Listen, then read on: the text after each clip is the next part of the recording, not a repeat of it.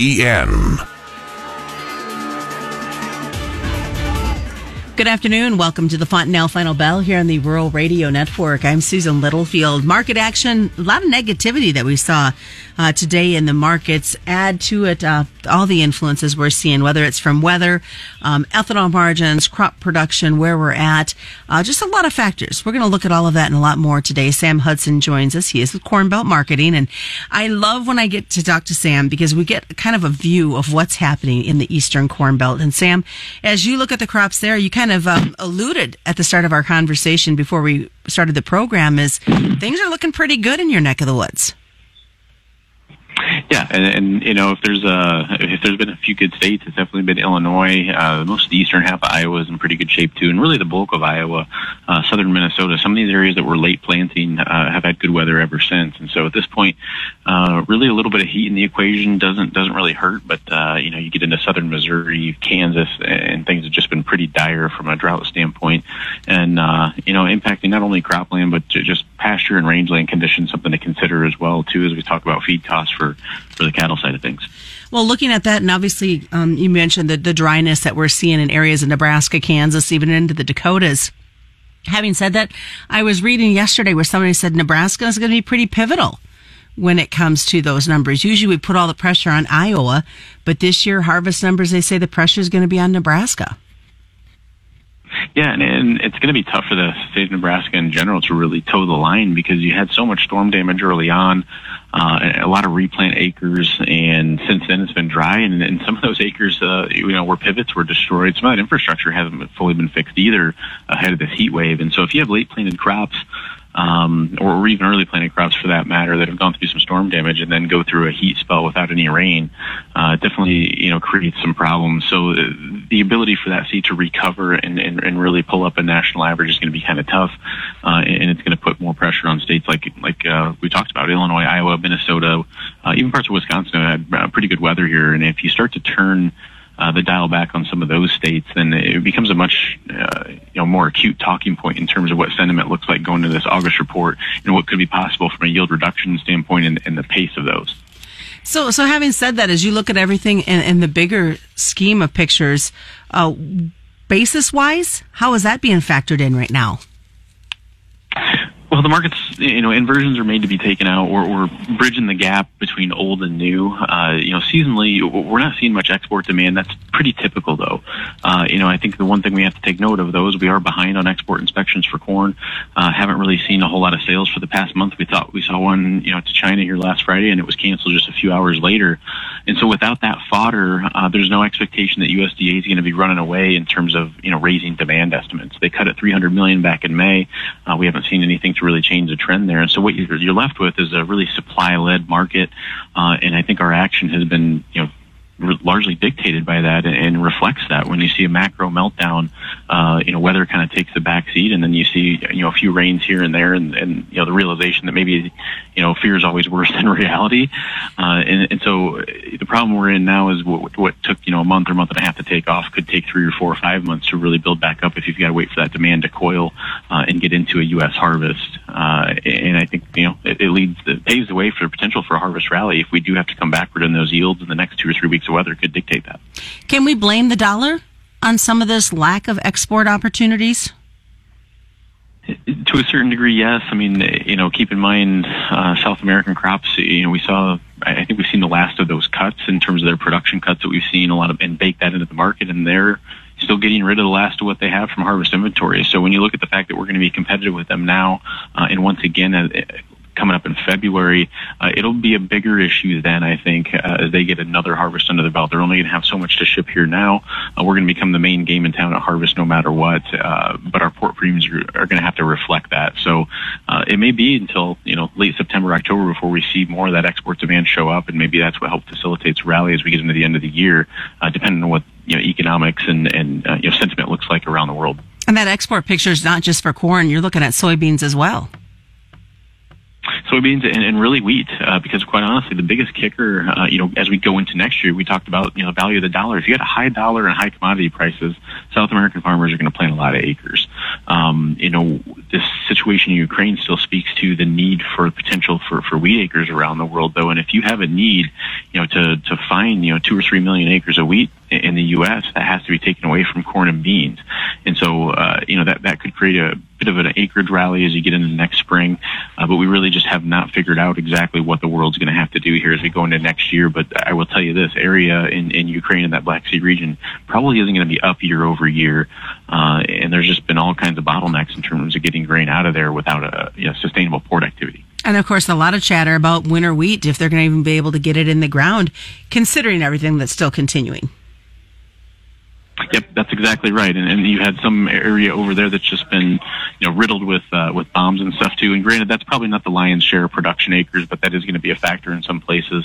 Um, you know, but on top of it, you know, the cost of getting stuff out of there, if it's not on a boat on a sustainable port activity, um, you know, uh, it just becomes not worth it. You know, if you have to risk life and limb to put a crop in and harvest it just to not really be able to sell it for a profit, uh, you're not going to see people really, you know, jumping up and down to do that. So, having said that, can the rest of the world pick up that slack, and and does it continue to bring more of that food insecurity fear into the picture? Well, I, I believe so because you're still going to have a trickle effect out of that region. You're still going to be able to get something out um, on a very slow basis. I think the uh, you know the the added impact of another production issue uh, say in Australia or something like that in this next cycle, I think would add you know a lot of problems uh, for the world because we're we're figuring out how to fill the holes now. We're not running out now, but you know this problem is going to start to stack up and become a bigger issue as we get you know six, uh, 12, even 18 months down the road here.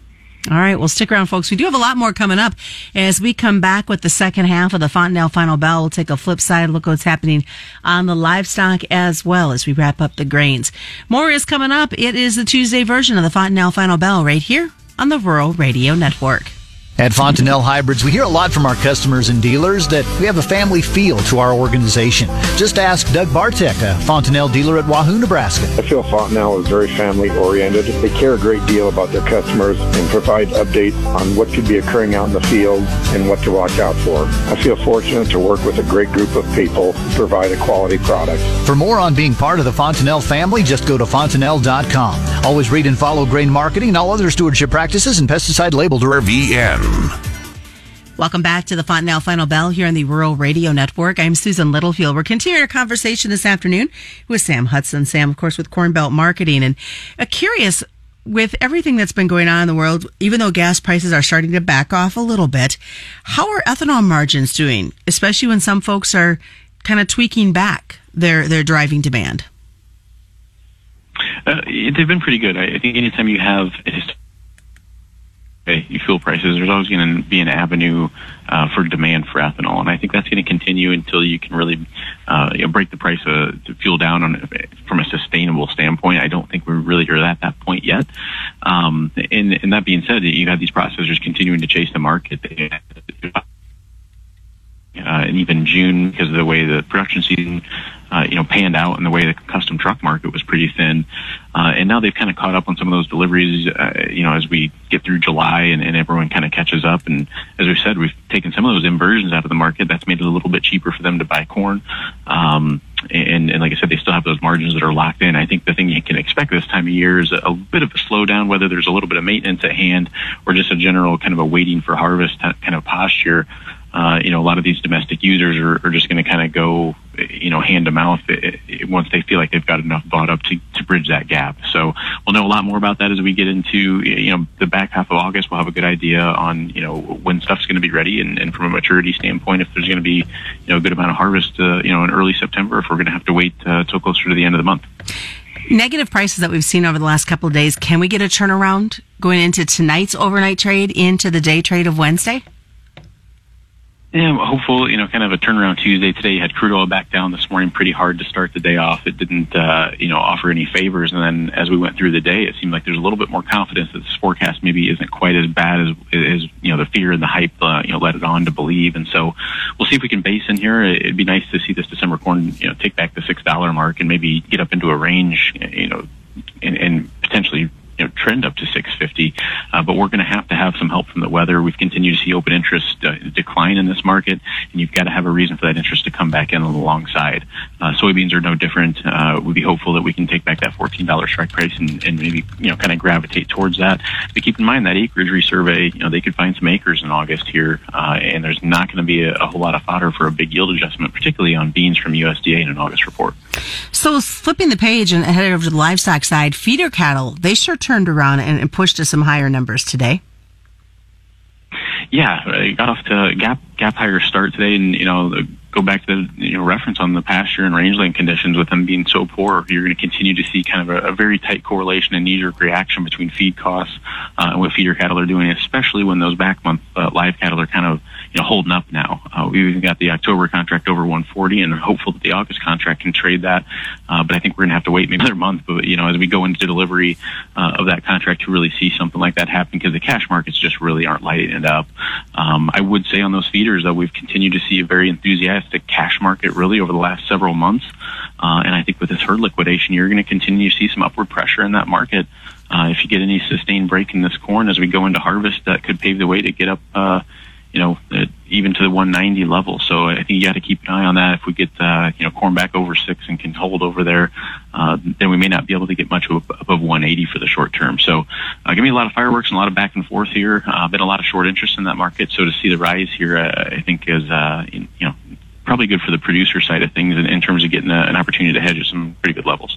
When it comes to that herd liquidation, it has not slowed down at all. And uh, unfortunately, we're losing a lot of genetics in it, but we're also getting a lot of cattle coming to market that makes folks wonder what's going to go into the feedlots uh, come fall and into the winter months. Well, that and how much have to be, you know, taken off of grass because it doesn't exist. I mean, mm-hmm. all these things are, are flying in the, mm-hmm. around in the air, and in the meantime, there's still also the concern about what demand does in the meantime. It's almost like a race between, you know, how fast can you liquidate it versus how fast can we react demand. Uh, from, from an inflationary standpoint out here, you look at, you know, what people are paying to, you know, drive their car and just the grocery bills in general. It doesn't, you know, bode real well, I guess, long term. It's just not sustainable. And so, uh, where we see that peak is going to be interesting. I think it could get tougher as we get into, uh, especially the first quarter next year. You get to, you know, past the holidays, and people are running on fumes by then, and things haven't really improved. Uh, definitely going to be something that's going to grab more of a talking point. For the hogs, kind of what are your thoughts? I mean, it was a struggle today, but do they have some pressure and concerns with some heavier supplies? A little bit, but our export market's been really strong. Um, and you know, I think a little bit of concern for this heat too. You know, a lot of a lot of hogs in Iowa could be stressed a little bit, but it looks like that dome is going to stay further to the west. Uh, when you look at the lean hog index, things have been pretty strong. Uh, thing I notice is that uh, August October spread seems a little bit rich. We'll see if you know as time goes on we can actually break that spread a little bit and, and get a little more enthusiasm in that October contract. But once again, similar narrative to the live cattle. You know, it's always a concern about what demand's going to look like. Uh, you know, around the corner here. All right. What's the best way for folks to get a hold of you, Sam?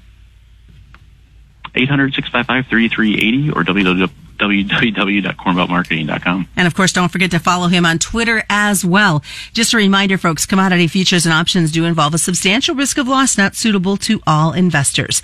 That is today's Fontanelle Final Bell being brought to you by Fontanelle Hybrids and all their local dealers.